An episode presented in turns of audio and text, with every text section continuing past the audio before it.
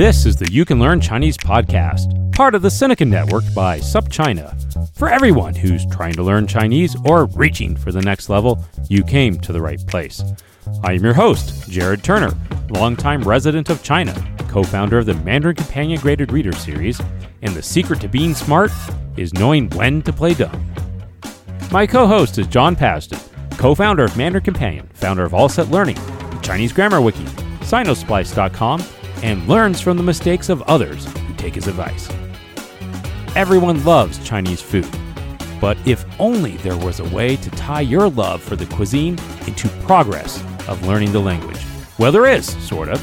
And today, John and I are going to talk about what to do and what not to do so that your stomach stays full as your Mandarin levels up. Guest interview is with James Wong, who, despite a severe hearing disability, worked hard to overcome the odds and made impressive progress towards learning Chinese. Prepare to be inspired by James' journey. All this and more, let's get to it. Hey guys, this is Jared Turner coming at you from Utah in the United States. Hey guys, I am John Pasden. I live in Shanghai, China. How's it going? Okay, John, before we kick into today's topic, we have a few reviews. I'll go ahead and lead us off. We have a review from Ann Giles. We've answered a number of her questions here. And Anne leaves us this review. She says, I got tears in my eyes when I heard you recommend to your listeners that they learn Chinese surnames. What decency and humanity there is in speaking each other's names. For me, humanity is a signature feature of your podcast. Even the rants and the raves section are about making things better. Thank you, Jared and John, the man, the myth, the legend, for your kind, comprehensive responsiveness to mine and other listeners' questions. Thank you for helping people learn how to say each other's names how to speak each other's languages, and how to understand each other better in these complex times. Anne Giles. Wow. Well, and that's very nice. That was a very sweet review. I really appreciate your kind words. And she did get one thing right. John Pasden, the man, the myth, the legend. Ah, well, thank you, Anne, for your for your excellent questions. It's always great to hear from thoughtful listeners, and we're happy to incorporate that into our show. All right, next up is a review from Christina Duffy in Great Britain via Apple Podcasts. She says, maybe, just maybe, I can actually learn Chinese. I have now listened to all of the episodes multiple times, and yet I still laugh at the terrible jokes. Jared. Oh, come on. Not that terrible. Every episode is genuinely inspiring, and just when I think my steamed, overstuffed balls of brain is fried, ah, fried baozi. This podcast seduces me up off the floor of overwhelmed and broken dreams back into the realm of possibility. Super informative, super engaging, and highly recommended. I think I would listen to this even if I wasn't learning Chinese. Jared. she, she, wrote Jared. I love that Jared at the end. yeah, there's no punctuation, but it says Jared, but that's not who wrote it. So, or is it? I don't know. I promise I didn't write this. Yeah, Jared wouldn't call his own jokes terrible. No, no, it's just semi terrible. You know, it's like, yeah, bad jokes. No, I've got all new bad jokes. All right.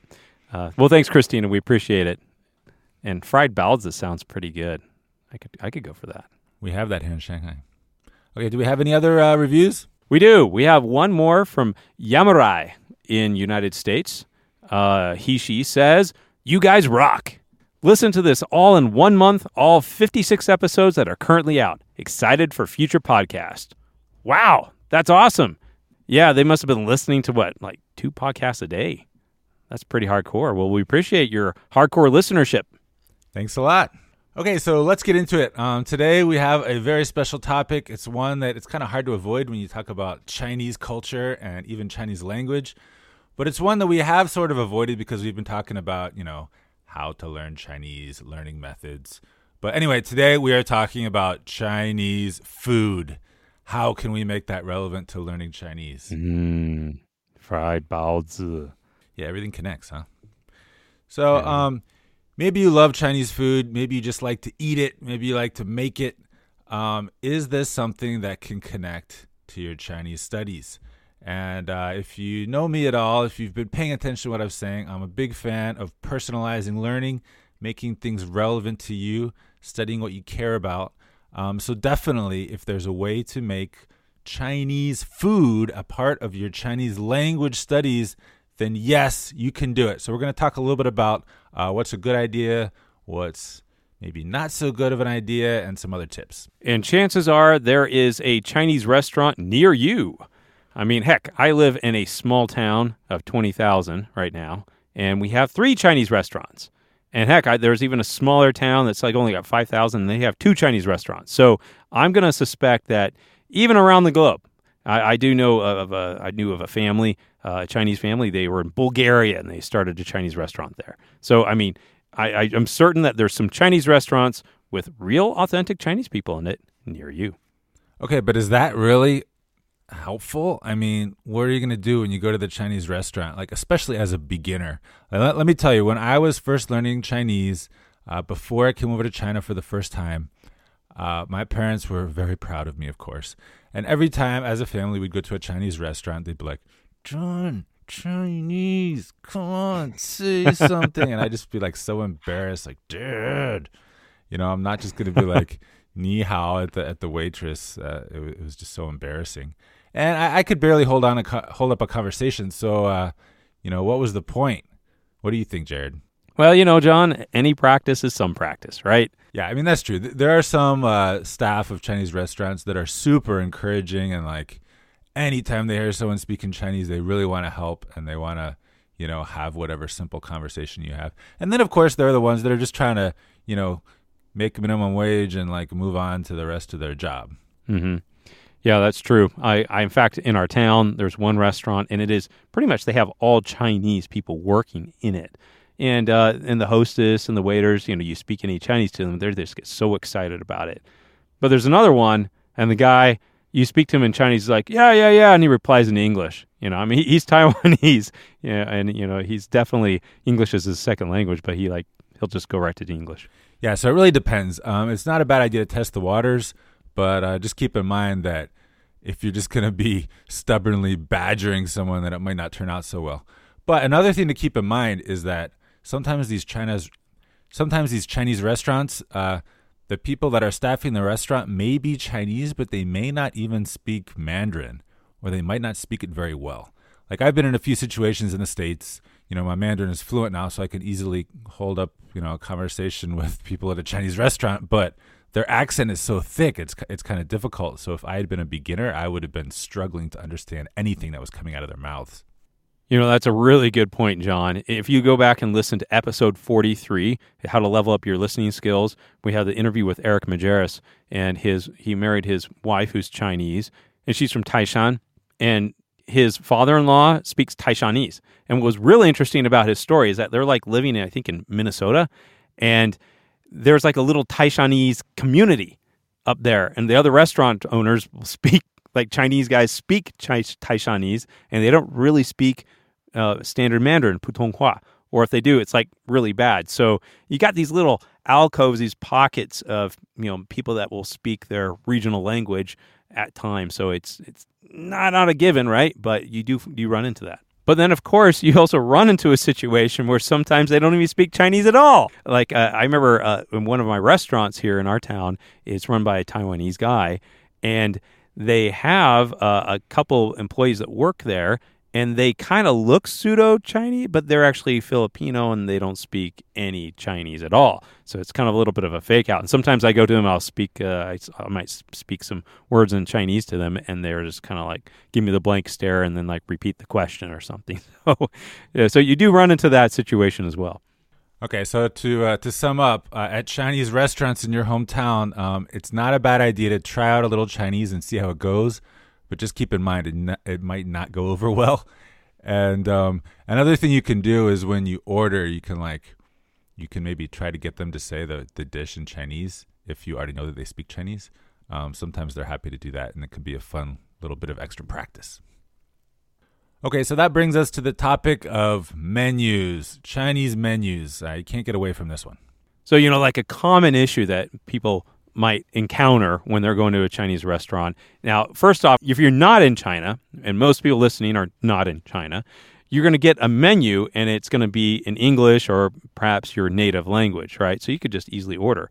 But if you've ever asked for the Chinese menu and uh, they hand it over to you, especially it doesn't have pictures, it's very different than your Chinese class or textbook where they had listed, you know, like niu rou, beef things like that. Uh, it's going to be filled with characters and things that you've never seen, uh, you know, and you might see these combinations of things um, that you might know, but you don't really, you know, together know what the dish is. Maybe you can point out and you can find meat in there. But by and large, you're you're largely lost. A lot of people are going to be really lost when they're getting a, a menu that's in Chinese. Right. So this is what I want to uh, explain about uh, Chinese food and Chinese menus. Uh, the Chinese menu is largely kind of its own thing. Like if you want to get really good at reading a Chinese menu, you have to really focus on Chinese menu terms, you know, Chinese dish names, uh, characters related to meat and other dishes. Um, it's not something that that just kind of naturally carries over from your textbooks or whatever. It's kind of like um, if you really want to get good at reading the news, well, you can't just read uh, you know textbooks and graded readers. You actually have to really start focusing on the news. And in the same way, if you want to be able to read a menu, you really have to learn these different terms and these uh, you know these menu words. That's right. You're going to find all sorts of characters and learn many things you wouldn't learn otherwise specialty language. But that's okay. And the good thing about this is that a lot of the menus, like especially in China, actually have pictures. Um, sometimes they have English, but um, having pictures to go along with those words that you're trying to read, it helps a ton.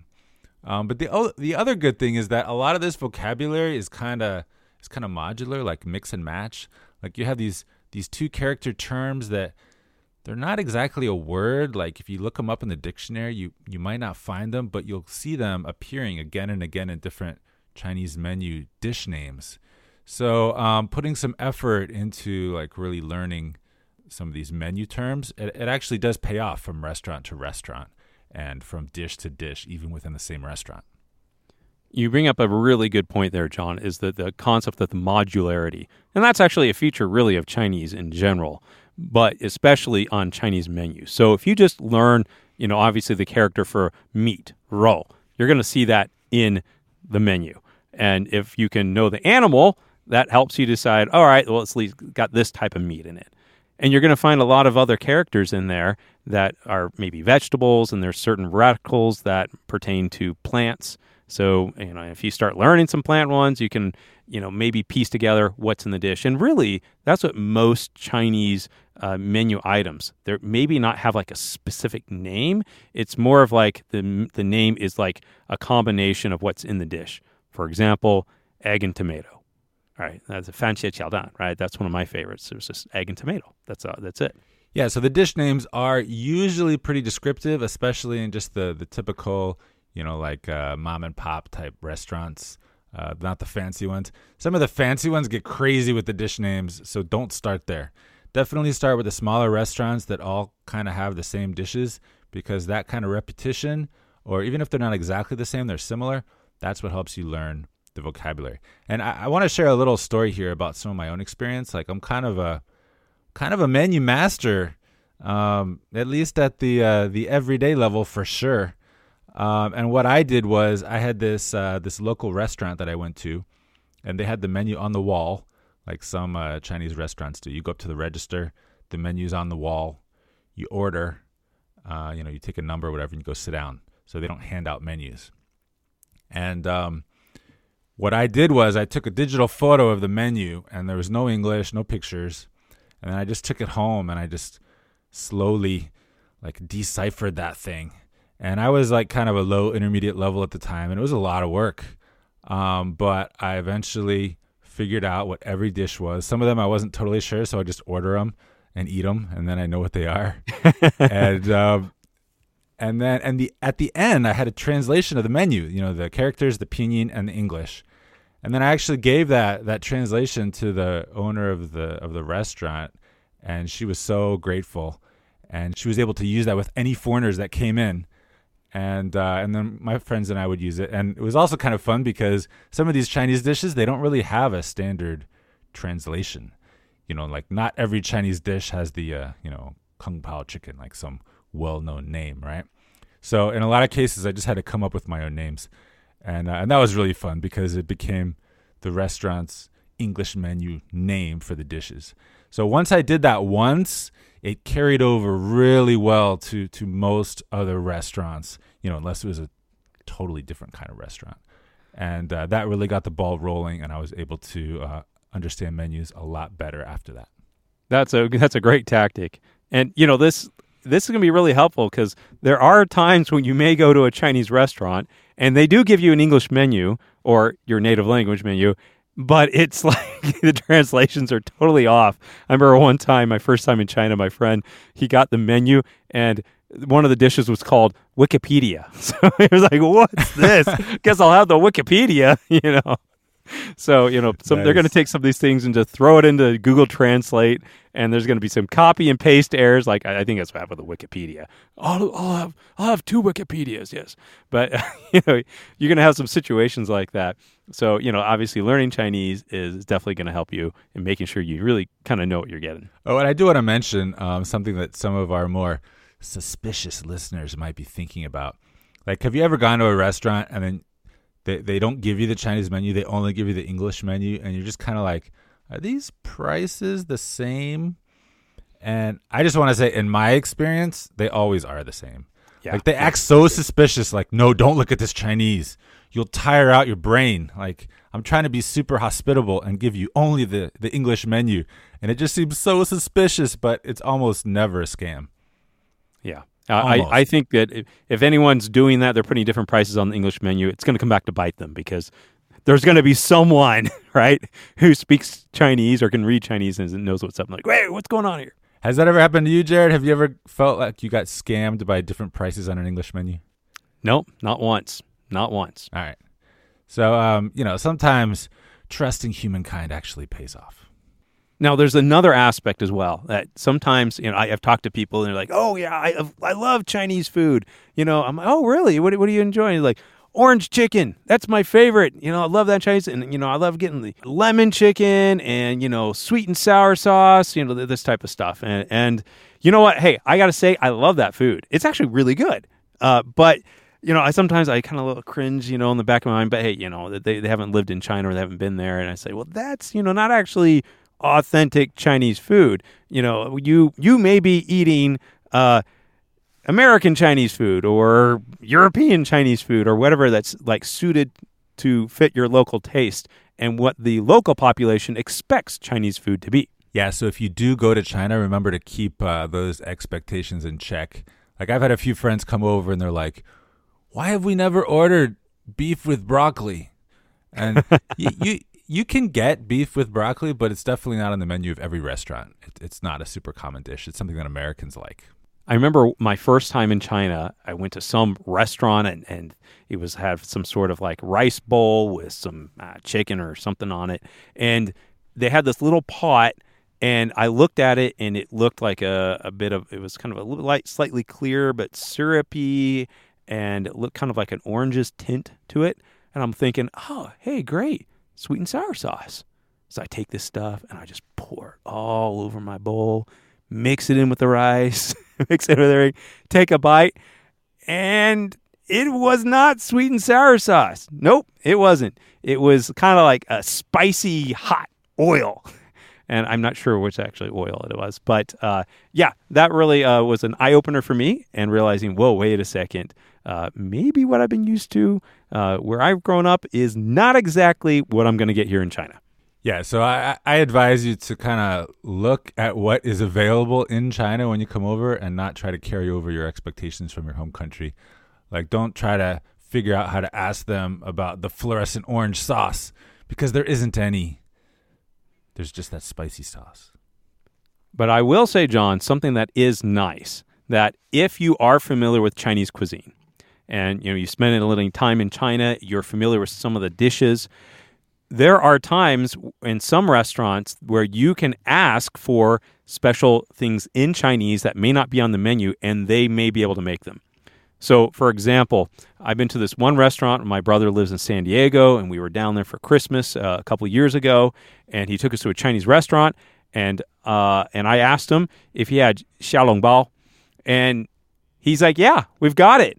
Wasn't on the menu, but they went back there and they made xiaolongbao, which is awesome. They're like they're I guess translation a little bit more like a, well, it's not translation, but it, what they are is kind of like little soup dumplings, and they're so good. They're loving this kind of a Shanghainese thing, And uh, so made them, and I got to get them for the family. We hadn't been to China for a long time, so the kids were like, "Yay!" They're so excited. So you know, if you do know some things, and it's like a real Chinese restaurant, they possibly at times can make some special food for you. For sure, and even in China, like I remember doing that, um, especially in my early days in China when I when I was less uh, lazy. Is I like if I went to the restaurant at a time when they weren't busy, I would just ask them, "Hey, can you make this?" like this that dish that you make with like those pieces of chicken where there's just like so many bone fragments like all throughout the meat would it be possible to use just like chunks of chicken with no bone and they're like oh that's not going to be good i'm like well just just humor me can you do it and they'll be like okay and they do it and oh man so good um, so you can sometimes get them to customize the menu in china and in the states as long as they're not too busy well in the states they might just be giving you some food off the, the chinese menu right that's true. That's true. So I'm still looking for la mian, which I haven't quite been able to find that here stateside. It takes some very special ingredients to get it done right. But man, I'm still looking. So another thing, um, if you're into Chinese food and you come to China, all right, great, you're going to be ordering lots of food. But uh, one thing that you also want to make sure that you do while you're here is spend some time at a bookstore looking at the cookbooks. Um, and the reason is because some of the Chinese cookbooks have a great format. I've seen ones where, you know, you have your dish, the name is in Chinese. I've seen a few that even have the name in pinyin uh, under the characters uh, without tone marks, but still, just having pinyin is like a huge help. And then for the dish, of course, you have a nice color photo for what the final dish looks like. But I've seen cookbooks that have a, a photo for every step of the prep. Mm. So you have like Chinese explaining what to do uh, for each step of the prep, but to have that photo is so nice. Um, so you'd be surprised at uh, the quality of some of these cookbooks, but there's just a huge variety. So if you're into Chinese food, put aside some time to browse these cookbooks because there's so many. There's so many kinds of food, and there's so many formats. Um, it's really worth your time. You know, and something, John, I think it's important to note here is that, you know, China, it is the biggest country in the world. There's 1.4 billion people there. And if you think about even your home country, how diverse the food can be from, you know, one region of you know, the country, even one area of a state or a province to another, same thing with China. So why we might say, hey, this Chinese food, Chinese food is so diverse. And from what I've actually noticed is most of the Chinese food that's made it more international, at least here in North America, it tends to be have a little bit more of a Cantonese slant on it because most of the early immigrants were from Hong Kong. And uh, so uh, if you go down to Guangzhou, down in that area, you find a little more similarities from the food there than what you might be used to in your kind of your home country. But uh, man, there is so diverse. One of my favorite types of food is Xinjiang Cai. So that's out from Xinjiang province. It's way out west. Uh, I uh, love that type of food. And you got food that's up in the north, Dongbei. And, you know, for example, like up in Dongbei, they don't even eat rice. I mean, that's that's not part of their normal, I shouldn't say they never eat rice, but they don't normally eat that. It's more of things that are based on grains and wheat. Uh, rice is mainly something that's coming from down south. So there's some things like that which you may not, you know, consider. And I've even been to some small towns, and I say, "Hey, what's your what's your some specialty here in the town?" I've gone to some small restaurant, or someone was taking me around, and I've had some very unique foods that I have not tried anywhere else. Uh, and have not seen anywhere else in, in China uh, when you when you really kind of explore and you get to uh, get around the country. So it's a very big country and extremely diverse cuisine, and there's no way even one book could seem to capture all of it. Yeah, so that's definitely going to affect the books that you're looking at. Some books will be devoted to certain cuisines, and others will be more like everyday dishes. I recommend if you're still learning the the vocabulary for everyday dishes, find something that's focused on that, and not some like super regional type cuisine. Um, but also keep in mind that when you're trying to talk to people in Chinese restaurants, whether it's in your home country or in China, the um, the region of the food that the restaurant specializes in can be a factor there. Like if you're uh, if you're in a you know a Hong Kong style restaurant, well, they might speak Cantonese. Um, if you're in your home country and it's a Hong Kong restaurant, they might only speak Cantonese and not Mandarin. You know, it's all, it's all it's all part of it. Okay, and then finally, if you're you're doing pretty well on the Chinese food, or at least on the basic words and some of those verbs. You know, Chinese has a lot of verbs meaning to cut or to chop for food prep you're doing pretty well on that. Another thing that can be really cool is to go onto a Chinese video site and look at some Chinese cooking videos. Um, there's a huge variety of these. Uh, you know, tons of Chinese people love to cook. It's so easy to make a video of you making your own dish, and there's just tons of them online. And um, I have I have a client uh, at All Set Learning. His name is Will. He lives in Australia. Shout out to Will. He loves to cook. Uh, he cooks with his Chinese friends. Um, he watches Chinese cooking videos all the time. It's been great for his Chinese. And not only that, but as a project to improve his Chinese, he even took his own Chinese cooking video and put that online. And man, Chinese people love that. They love to see, like, well, how do foreigners make this Chinese dish? Um, so it's great for his Chinese, great practice, and great point of cultural exchange. Are you into cooking videos, Jared? Oh well, there are cooking videos everywhere. Honestly, you know, one of the foods I really like to make is Indian food, and so I I, I do watch some some of those. But uh, you know, after it's kind of one of those funny things. After being in China for so long, we had a, uh, an ayi, you know, a maid, if you will, and she often would make dinner for us. And so I got to see how they made the food, and I somehow I, I also regret a little bit that I didn't pick up a little bit more. My wife did, um, but there are so many wonderful dishes out there. And you know, on a on a note on this, guys, is that there are so many ways to make a single dish. If you just even think about the different ways to make spaghetti and the different like spices that can go into a spaghetti sauce. Uh, there's just almost like seemingly infinite combinations, or a hamburger, or whatever it is. The same thing is in China. So if you come across something, you may, maybe I don't like this so much. Well, you might want to give it a try, uh, you know, at a different restaurant, or uh, you know, some everyone has their different way of making something. But there is just a wonderful world of one cuisine out there that can be so flavorful and like abundant, and we say feng fu, right? A very, very abundant flavors to you for you. I'm glad you brought up the whole the whole ayi thing, like the housekeeper, because that can be um, very helpful for Chinese too.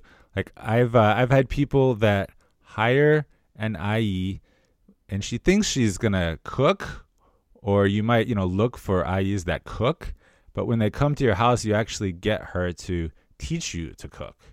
And so you can find, you know, you like Sichuan food, great. Find an ayi from Sichuan who makes Sichuan food. And you're paying for her time. Um, and and as long as you can understand her, which is not always uh, easy, uh, you can actually get someone like this to teach you. And of course, not everyone will be good at teaching, and maybe some of them just prefer to cook themselves. But I have friends who have uh, done really well with this trick. Um, also, myself, I'm not much of a cook. Um, it's just not really a passion of mine. But sometimes I help with food prep, and um, just talking to the cook about you know what the ingredients they're using is, you know how you do this, how you do that, can can be some good language practice, and it's a bit less intense from teaching, you know, having them teach you to cook or trying to watch a video. So um, I think that pretty much covers all the points we wanted to we wanted to cover about Chinese food and Chinese. Uh, remember, if you're not in China, test the waters out, but try not to be uh, too annoying. It can definitely pay off if you get lucky. Um, and then if you come to China, you have lots of experimentation you can try. You definitely want to look at books. You can look at videos and you can talk to ayi about making food as well.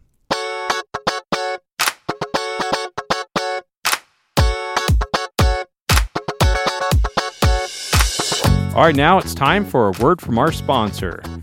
And our sponsor is Mandarin Companion Breakthrough Readers. Uh, today we want to talk about our book, which is related to the theme today, which is cooking Chinese food. Oh, yeah. And that is The Misadventures of Zhou Haisheng, a story about a young boy whose parents own a restaurant. And he's a little misadventures helping them out. He makes a dish at times, and people seem to guess him to be really popular. He makes, and uh, it's, a, it's a really fun story. So if you're one of those people that really connects with this whole Chinese food topic and you're getting close to being able to read a 150 character breakthrough level graded reader, this could be the one for you. It's also broken into three short stories, so it makes it even more manageable to get into as a first one. So that's The Misadventures of Zhou Haisheng. You can go out and find it today. You can find it on Amazon, iBooks, Kobo, or wherever you get your books. It's a breakthrough Mandarin Companion graded reader using only 150 basic characters. Go out there and get it today. Let us know how you like it.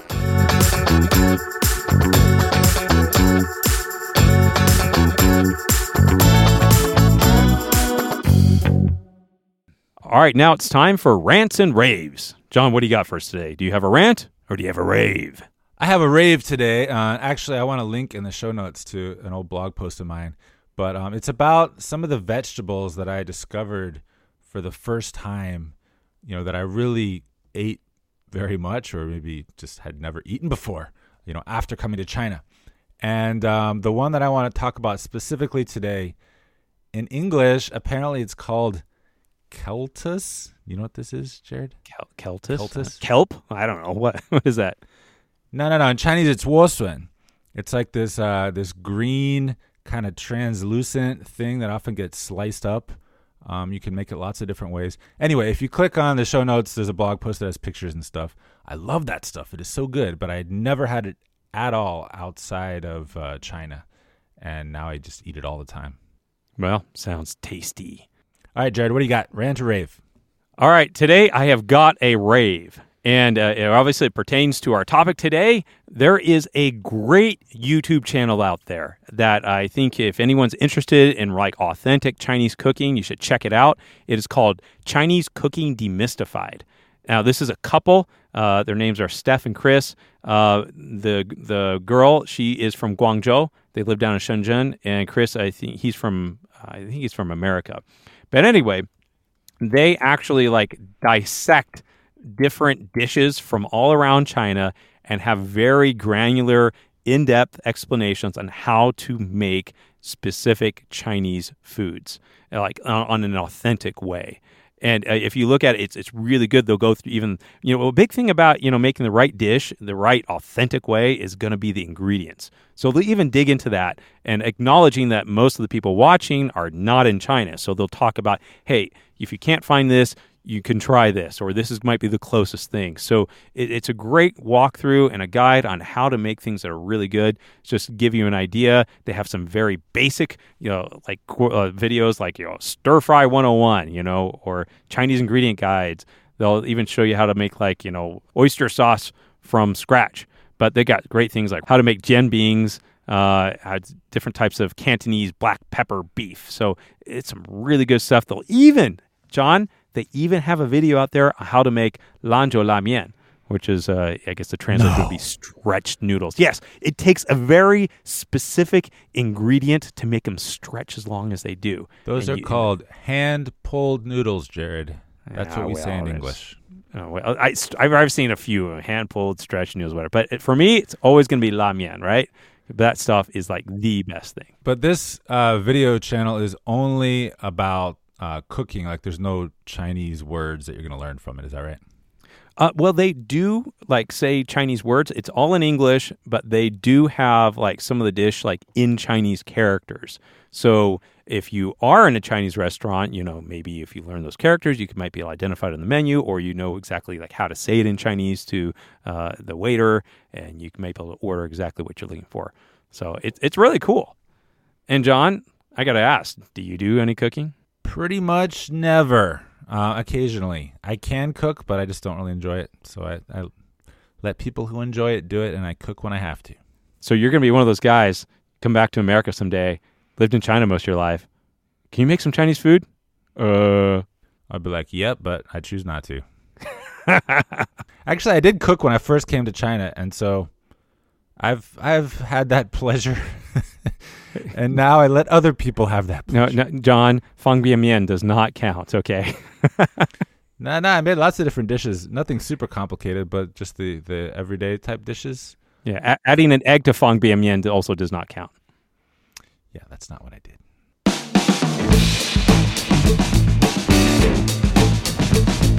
So my name is James Wong. My Chinese name is Huang Rihong. And I've been living in Taiwan for five years now and been studying Chinese for about three to four years. I think one of the reasons you're interviewing me is because I'm actually profoundly deaf. And despite that, I still decided to learn Chinese, which is considered one of the hardest languages even for sort of normal uh, listening people. Why we do not get to choose many of the challenges we face in life, we can choose how we respond to them. James's story reminded me that often the greatest limitations are those we face in our own mind. Stay with us.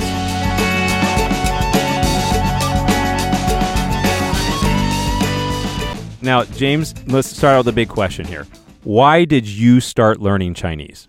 I think one of the reasons for me was uh, a heritage reason. So, my dad is actually from Hong Kong. He doesn't speak Mandarin, though, he only speaks Cantonese.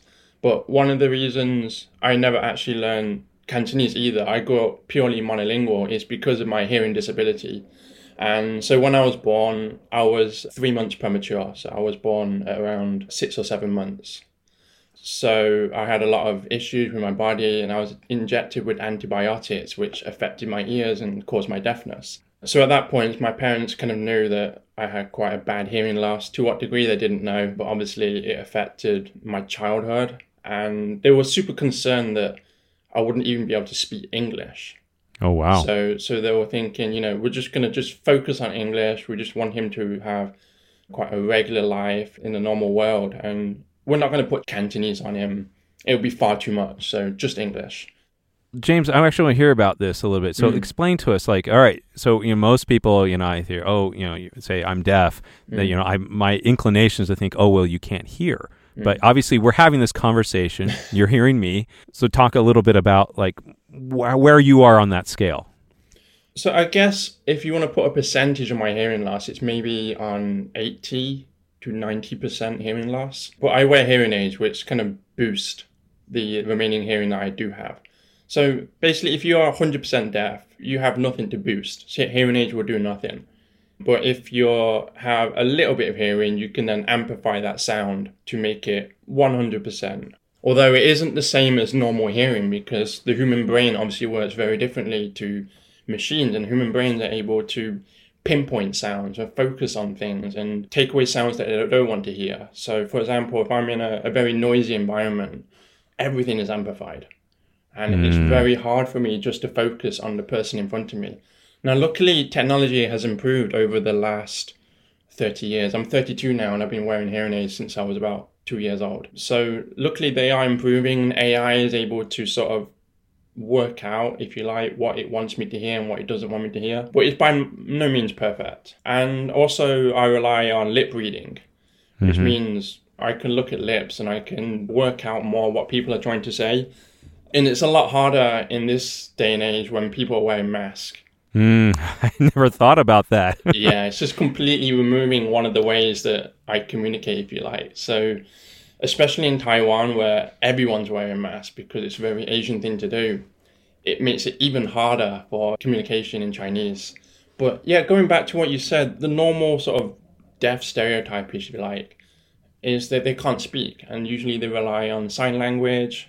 And if they can speak English, it's very, I wouldn't say broken, but it doesn't sound native, if you like. But the reason I didn't go down that route is because my parents wanted me to be in the mainstream world, if you like, not be in the deaf world. And so when I was younger, they attended one of these conferences and they saw a deaf person stand up on stage, much like myself now, and speak to the crowd. And my wow. parents were like, whoa, you know, if she can do it, my son has a chance. And so they kind of pushed me through speech therapy, my mum stayed at home and drilled vocabulary and spoke to me all the time and made sure I was listening. Went to see the doctor, went to support groups, stuff like that. Obviously, all things that I don't remember, but I think my parents went through a lot to make sure that you know I could have the life that I'm having now. And I'm I'm pretty sure if I was in the deaf world, which isn't to say it's a bad thing at all, it's just a different choice. I definitely wouldn't have worked the jobs that I've done. I definitely wouldn't be in Taiwan and I most certainly wouldn't be here speaking to you. Wow. That's really interesting and amazing to hear that. But I kind of, at what point did you start feeling that inclination like, hey, I, I want to start really learning Chinese? When I was 18 years old, I started working as an aerospace engineer for a company called Rolls Royce. I worked there for a number of years until I kind of realized it wasn't my true passion being an, an engineer. And I wrote this bucket list. And this bucket list included things like going to the Taj Mahal and celebrating Chinese New Year in Hong Kong. And it just had a whole list of things I wanted to learn. And one of the things I put on that list is to learn Chinese. And it was partly because of my heritage. Like I've seen my dad just speak this cool language with his half of the family. Although it was Cantonese, it was still considered like Chinese to me, right? And I can see him writing the characters and you know, we celebrate Chinese New Year, but it wasn't proper. And it was like 50% of my sort of culture, I didn't really know it. I didn't really understand it. And I feel language is part of that as well. So at age 25, I quit my job. I traveled around Asia for a year.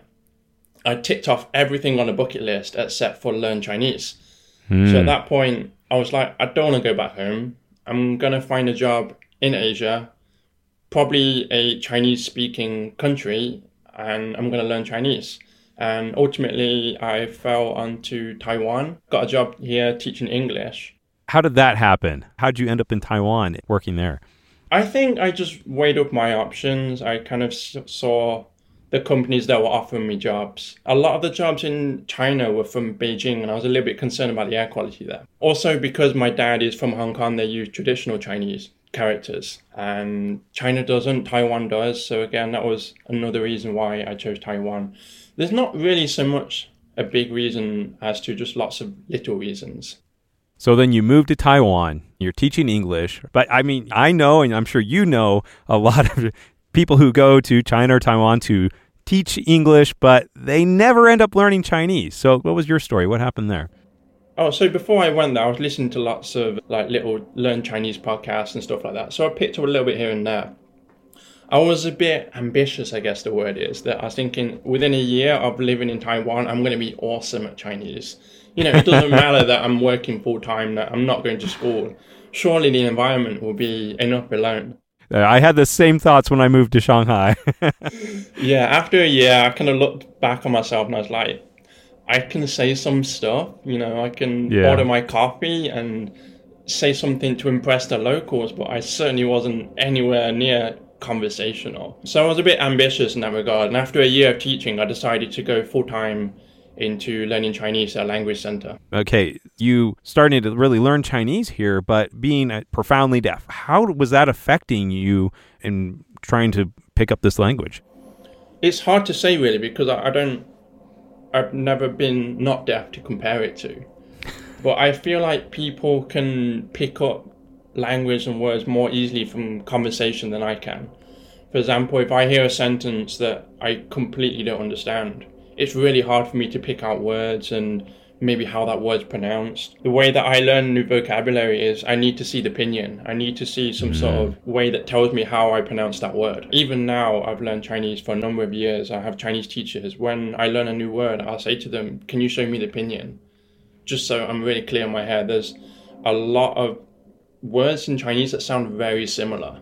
Mm-hmm. Maybe to English speakers, maybe to my ears. And even the other day, I asked somebody, What's this word? And I thought they said da to me, D A, da. Mm-hmm. But they actually said dang, D A N G. Ah, yeah. I was in a restaurant at the time, so it was a little bit noisy. But to me, I was completely sure they said da to me. And I searched da in my phone, I couldn't find it. And in the end, I just wrote the character in my Pleco app, and it came up as dang. And I was mm. like, okay, I really didn't hear that ending sound. So there's just sounds to me that I don't hear. So stuff like Zhan and Zhang. That's what I was thinking. I'm like, that's hard for me sometimes. They call it the finals. And even English, I have that issue. Not as much now because, I mean, language is very contextual, right? If someone says something to you and you don't catch one word, you can work out what they said probably from context. Mm-hmm. For example, if someone pointed over there and said, you know, pass me the blah blah, and they pointed at a book, you know they probably said book. but in Chinese, when you don't have that full range of fluency, filling in the context can be a lot harder. Yeah. So you, you were just kind of like casually learning, it sounds like, but then you got serious. So talk about that experience a little bit. What were you doing to learn, and what was that experience like? I guess I'm a person where I'm either all in or not at all. So when I said I wanted to learn Chinese, I was fully committed. I went to the language school, which did I think it was three hours a day for five days a week plus homework. We were learning around 10 to 20 new characters every single day for the Tingxie. How about you tell us what Tingxie is for those who uh, are not familiar with it? So Tingxie is basically dictation, where the teacher will say, "Tomorrow I'm going to test you on these ten or fifteen characters, and you better memorize them and the pinyin and the tones and how to write the characters." Yeah, and you get tested on that every day, which is it's a lot. And also in my class, there's there's Japanese people, there's Korean people, there's Vietnamese Oh. people. Oh, that's yeah. I was the only English speaker, I think. Oh, that's tough. You're like at the bottom of the class right away. So these Japanese people, they probably don't even look at the characters for Tingxie. And there's me every night on the verge of tears, like, why can't I remember how to write this character? I'll put this in here just for the listeners so that Tingxie is a very traditional Chinese thing. That's what they do in elementary schools for L1 learners or first language learners. So a lot of them they try to do that for L2 learners to try to help you learn characters, but I I gotta say, John and I are not big advocates of that, and you can kind of hear little James your story a little bit. Like it's so hard, right? Okay, someone who's Japanese, right? They already know like nine hundred, a thousand characters already, right? But for us, mm-hmm. non-Asian language speakers, it can be very challenging. I mean, I remember when I was in elementary school in England, we had spelling test, and I think we had five new words every week. You know, which is fine, it's your native language, but yeah, Chinese, 15, 20 new characters, or even words every day, it was a lot. It was a lot. So, yeah, at the language center, the first three months, I was fine because I'd already sort of self taught Chinese for the first year. So a lot of it was review, a lot of it was just learning how to write. So I didn't have to split my attention too much. The second three months, I fell way behind. Suddenly the teacher only spoke Chinese. Suddenly the grammar I'd never seen before. There was lots of words I'd never come across before.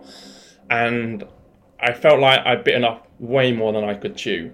And that's when it started to hit me that my hearing loss was going to be a disadvantage for me. You know, my classmates were hearing what the teacher said fine, and they were just going way ahead of me, and I just felt behind. And Wow. sometimes I just felt so sad. I was like, "Ugh, I don't want to go to class. You know, everyone's just going to be better than me, and I'm trying so hard, but it's just so hard for me. So after six months, I stopped going to the the language center, and I started going back to self studying. I wanted to review the second semester again. So for about three years, I kind of did that on and off. I would go to classes for three months, definitely not as intense as three hours a day. I maybe did one or two hours a day. And then I'll take some time off and, and self study. Both have their pros and cons. Like you say, the classroom based learning is good because it gets you out of bed and into class and make sure that you're learning. It's the discipline, right? Right. But then it can be hard. And then the self studying, you kind of study the vocabulary and you watch the TV shows and you, you do what you want to do and it's more interesting. But then it's so easy to not do it. You know, no Yeah. one's pointing a finger at you or telling you to do your homework. And I'm quite competitive. So having classmates, I feel like I've got to compete with them and be as good as them, if not better. But when it's just by myself, I can get lazy. what did you find was working best for you, and maybe some of the times where you had some breakthroughs or really made a lot of progress? I would say one thing I kind of beat myself up about was changing my learning method quite often. But looking back, that's just how I learn. So I used to berate myself and go, you know, why am I constantly changing? Why can't I focus on one thing? I would improve so much faster. That's what normal people do, and that's how people learn. They just do one thing and just do it for a long time and they get good. And whereas I would, you know, maybe use this app for a month, maybe read one of your books for a month, and then I would watch this TV show for a month. And looking back, I think that's okay. I think that's fine. I think variety Yeah. is the spice of life, and you don't want to burn out. You know, I'm going to be learning Mandarin for a long time, I imagine. it's not an easy language, so you don't want to get burnt out. And I can see maybe some people have done that. They've got this really strict schedule. and Like, I'm going to do Pleco and I'm going to do flashcard apps and I'm going to watch this amount of TV shows every single day. I think that's just an easy way to not learn Chinese, to be fair. Mm-hmm. I'm glad you brought this up because it's really true. It's like at the end of the day, are you learning, right? And is it working for you? And if you're jumping all over the place, trying a lot of different things, but you're learning, hey, it's effective. Yeah, it works. Tell me a little bit about what kind of opportunities started opening up for you when you started really getting some Chinese proficiency under your belt.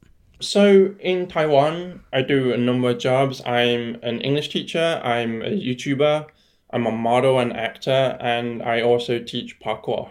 And I teach parkour classes 90% in Chinese, especially with the kids, because most of the kids here don't speak English.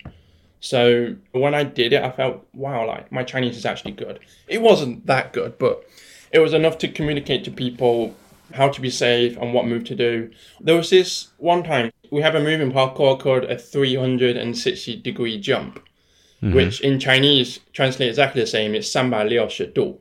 So du mm-hmm. means degrees, right? Mm-hmm. But in English and in Chinese, degrees and du also means refers to temperature. So we were practicing this move. We have a whole bunch of kids. The kids are around five years old. And every time they would do a jump, I'll tell them how many degrees they actually turn. Because kids are like, oh yeah, I did it. And I'm like, no, you only jumped 90 degrees. I'll be like, 90 yeah. So every time they jump, I'll be like, 90度,180度,360度.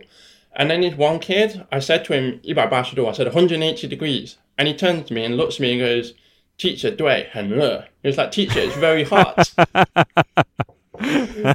and That's cute. It's just kids being kids, and uh, I don't know about you, but in Chinese, when I hear stuff like that, and I'm like, "Oh, why did you say that?" and then it'll click. It's hilarious when something in Chinese that's funny clicks with me. I just laugh so hard. that's so funny. I did see some of your videos. You're doing modeling, you're doing some acting. So, like, how did you even get into doing that? Was your Chinese important? I think a lot of people just suggested it to me. They were like, oh, you should try modeling, you should try acting. And for anyone here, you can't see James. He's like an Adonis, like, you know, carved out of marble. Just speak for yourself. yeah, oh, so in the East, it's a lot easier to apply to these sort of things. You just go on Facebook groups and people are like, I need a male model who can do XYZ. So I just started applying to all these jobs. The first one I did was a parkour job, actually, which was quite convenient because I don't think there were many Westerners in Taiwan who could do parkour. As to how Chinese helps, I wouldn't say it helped directly since there's usually someone on their team who can speak English. But it definitely makes things a lot smoother. Especially a lot of the directors, they don't speak great English. Or they will just say really vague English. They'll be like, oh, look cool, look handsome, look over there. And it's just like, what does that mean? But when they speak Chinese, it's a lot more clear what they actually mean. So, especially when you're on set everyone's on a timer. They maybe got the whole day to film that one job. Being able to communicate in Chinese, being able to ask them questions in Chinese, and them just telling me straight away what they want just makes things a lot smoother, a lot more stress free for everybody. I enjoy the fact that I can speak Chinese. I'm in Taiwan. It lets me, it just makes life a lot smoother compared to people who are having to rely on their Chinese speaking friends or their girlfriend or whatnot. You know, I can go to the immigration office, I can go to the bank, you know, just everyday normal stuff. Life is so much easier when you can speak Chinese, even at a low level. It helps. So, your father, he's from Hong Kong. He speaks Cantonese, right? Now you're learning Mandarin. How has that impacted your relationship with your father or even any of the family members you have on the Hong Kong side? So, none of them actually speak Mandarin at all. And I think originally my dad was a bit confused why I wanted to learn a language. And maybe that's quite an, an, Asian thing. It's like, you know, why you want to learn a language? Just work hard and make money and blah, blah, blah. However, one of my plans was to learn Mandarin to sort of maybe B2 level, which is around HSK4. And then I wanted to learn Cantonese. And the reason I wanted to do it in that order is because I feel Mandarin is, is more standard at the moment. There's a lot more resources, a lot more books, etc so I did that, and then last year I studied Cantonese on and off for about nine months. I made a video on this actually. It's actually blowing up in Hong Kong at the moment. It's got around hmm. 150,000 views. So I studied Cantonese in secret by myself. I didn't tell my dad. And then at the end of nine months, I called him up on Skype and I said, I'm going to speak to you in Cantonese. And we wow. had our first ever conversation in Cantonese. And I put it all on YouTube. Well, well, tell me about it. What was that like? So my dad moved to England when he was 11 years old. So when you speak to him, you think he's from England. So talking to him, I was just incredibly nervous.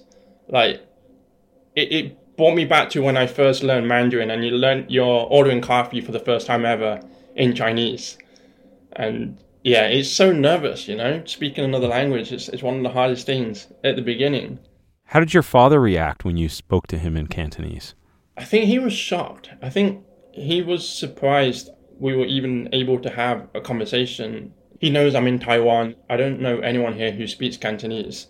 He had a smile on his face and he was just like, okay. And then he just continued talking with me. And then I asked him, you know, what do you think? And he was like, I genuinely didn't think you'd be able to have any sort of conversation. Here we are. You studied Cantonese, another language which they don't speak in Taiwan, to a sort of basic conversational level. And he was just really happy, I think. How did you feel about that? I felt so relieved. It's one of those things where I'm like, can I actually do this? And I think a lot of people, when they're learning languages, they have these points where they want to give up or they think, yeah, this isn't for me. And especially for someone with the hearing loss, like, why do I keep putting myself through these things that require good hearing? And, you know, it's trying to like a person who's almost blind trying to learn how to paint art or but there's people, you know, I see people who do rock climbing with one arm, or there's that skateboarder guy who's blind and he does like ollies and grinds rails. And I look at these people and I'm like, they wanted it. They didn't see their disability as a reason not to do it. So I thought, you know, I can do the same thing. Why not? You know, you started out the story really about your parents were never sure if you were ever going to be able to really speak English. Exactly. And then for one day, decades later, there you are speaking to your father in Cantonese in his Mm. native tongue. I, I can only imagine what he must have been feeling at that time. I'm sure he's pretty surprised. You know, Asian people don't always express exactly what they're thinking, but you can see it in his eyes. Mm. And it's on video, right? So Yeah, I'm we'll so have- happy it's on video because I, I watch that back every so often and it just it makes me happy.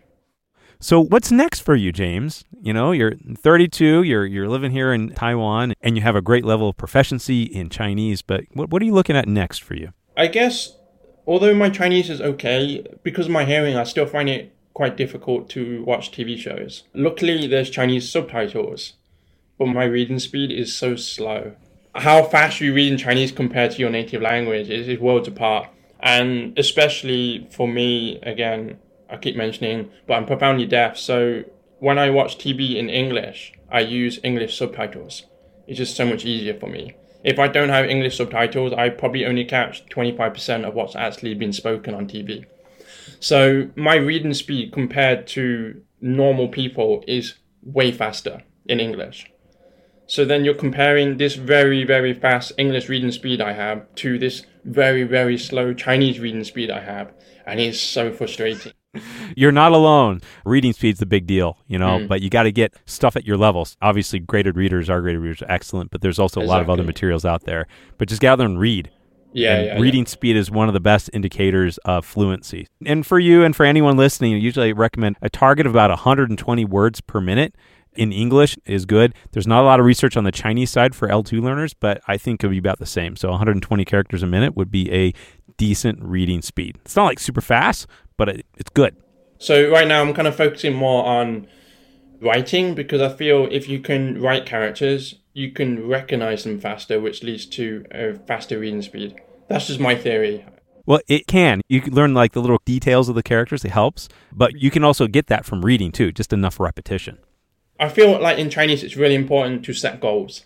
So my first Chinese goal was to do the four books, the four semesters of learning Chinese here, which I did. And then recently I was on a Taiwanese TV show speaking Oh. only Chinese. Wow, tell us about that. So the topic of the TV show was foreigners in Taiwan doing sort of special jobs. So I was on there because I was teaching parkour in Taiwan, which is unheard of, probably most of the world, to be honest, not just Taiwan. It's quite special. Yeah. I think so.